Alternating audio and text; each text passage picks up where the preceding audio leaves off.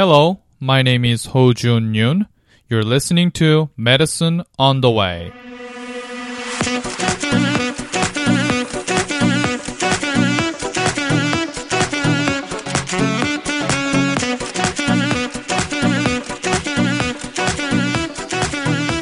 It is August 2013. This is episode number 16. And today's topic is supraventricular tachycardia slash AV reciprocating tachycardia. As an intro, I'm going to repeat what I said from the last episode. Supraventricular tachycardia is tachyarrhythmias originated from the tissue above the ventricle. Paroxysmal supraventricular tachycardia is a syndrome with a regular tachycardia of an abrupt onset and determination. Under paroxysmal supraventricular tachycardia, there are two main types of tachycardia, and they are AV nodal reentrant tachycardia, or known as AVNRT, and AV reciprocating tachycardia, or known as AVRT. Supraventricular tachycardia will be explained divided into two episodes, and this episode covers AVRT. AVNRT represents one third of paroxysmal supraventricular tachycardia, while the remaining one third is from AVRT. In AVNRT, dual AV node pathways is the main causal factor. In AVRT, accessory pathways are largely responsible. Accessory pathways are bypass tracts between the atrium and the ventricle, and they occur about 0.1 to 0.3% of general population, and 50 to 60% of these people become symptomatic.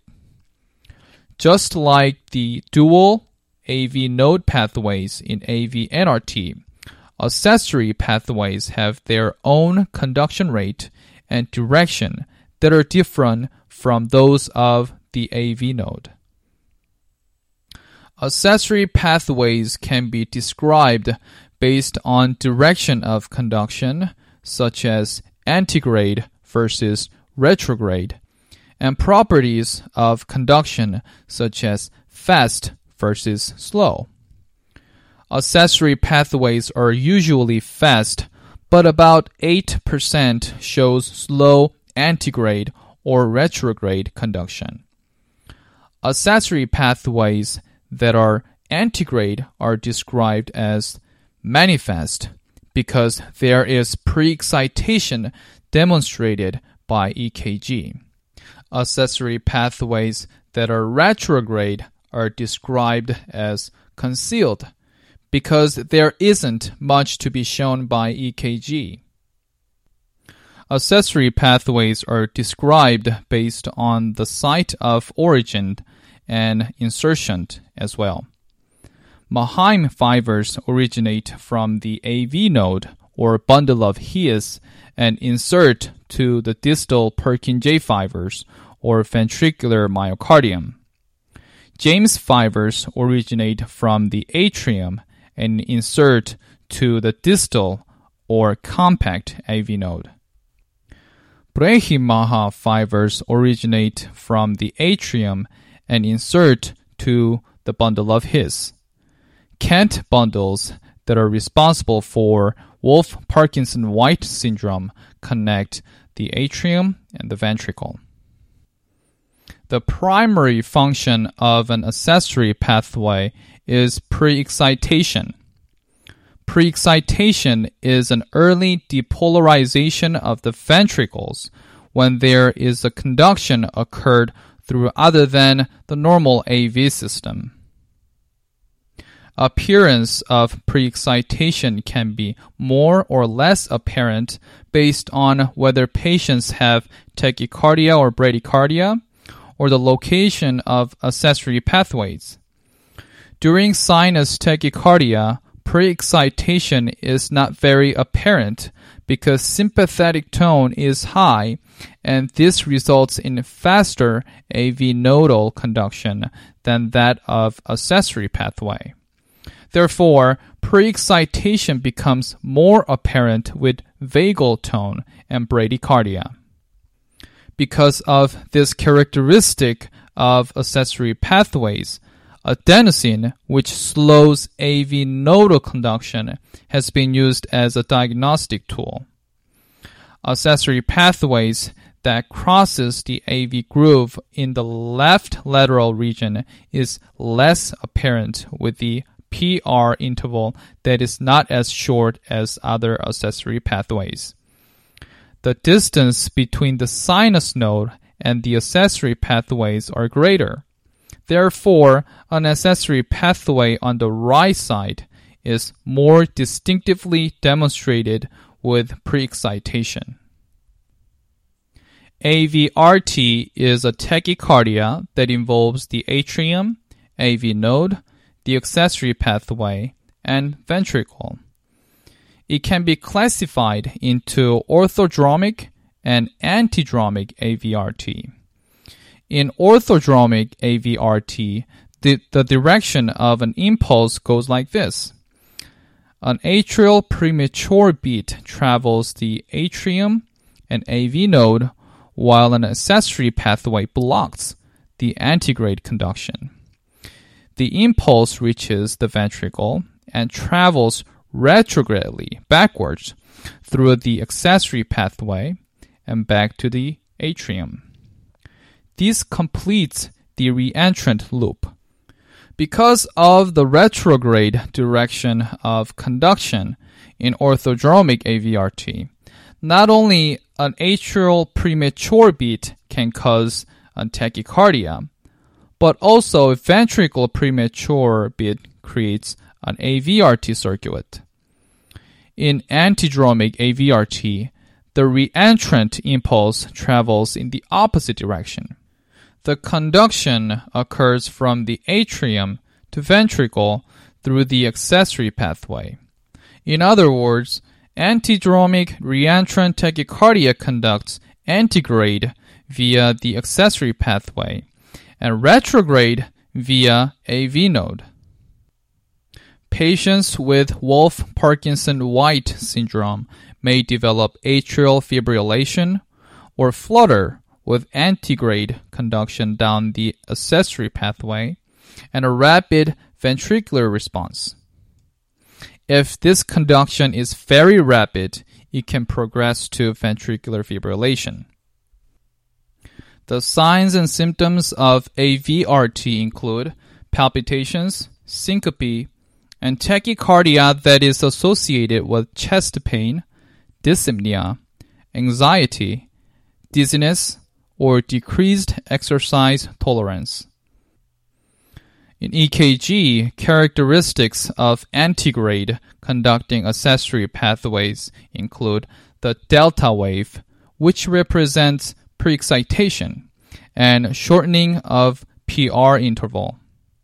However, an accessory pathway with retrograde conduction is not usually detected on a sinus rhythm EKG. In other words, pre-excitation of an antidromic AVRT can be shown on an EKG, whereas orthodromic AVRT has a normal QRS complex. The locations of accessory pathways are classified into 10 regions. By using the axis of the delta wave and QRS morphology, the site of the accessory pathway can be localized. Electrophysiology study is performed to confirm the presence of an accessory pathway, localize the pathway that causes tachycardias, and aid an ablation. EPS or electrophysiology study in AVRT can reveal extended interval between the bundle of His and ventricle and an increasing rate of pre-excitation with slowing of conduction through the normal cardiac impulse pathway. A bundle branch block during tachycardia indicates the presence of an accessory pathway on the same side of the bundle uh, branch block. Asymptomatic pre-excitation is a good prognostic factor, and patients without the symptoms of AVRT usually do not require specific therapy. They may be referred for exercise treadmill testing to see if pre-excitation is lost at rapid rates. For those with occupations that put others at risk, such as uh, bus drivers or pilots, may need to have an electrophysiology test with possible ablation to reduce the risk of having a syncope or sudden death. Other markers which identified patients at increased risk include a history of symptomatic tachycardia, multiple accessory pathways, a short pre-excited R to R interval below 250 millisecond during spontaneous or induced atrial fibrillations, and Ebstein anomaly. Catheter ablation is performed not only as a treatment tool, but also as a diagnostic one. It localizes and ablates the accessory pathway patients with pre-excitation who have atrial fibrillation or flutter should be examined by inducing atrial fibrillation in the electrophysiology laboratory. Because these patients are at high risk for sudden death, prophylactic ablations may be needed.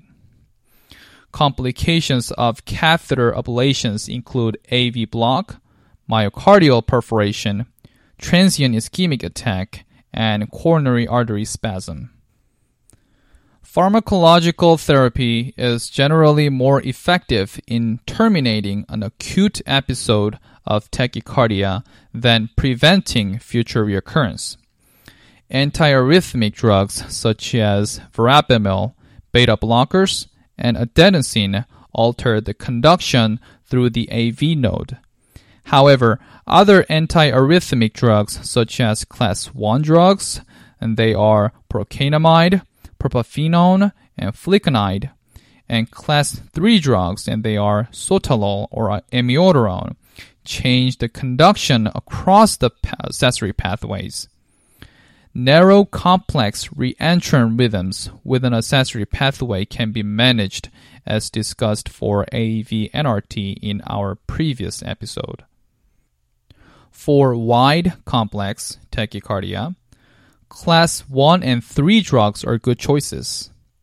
We need to pay more attention to those with concurrent atrial fibrillation and flutter.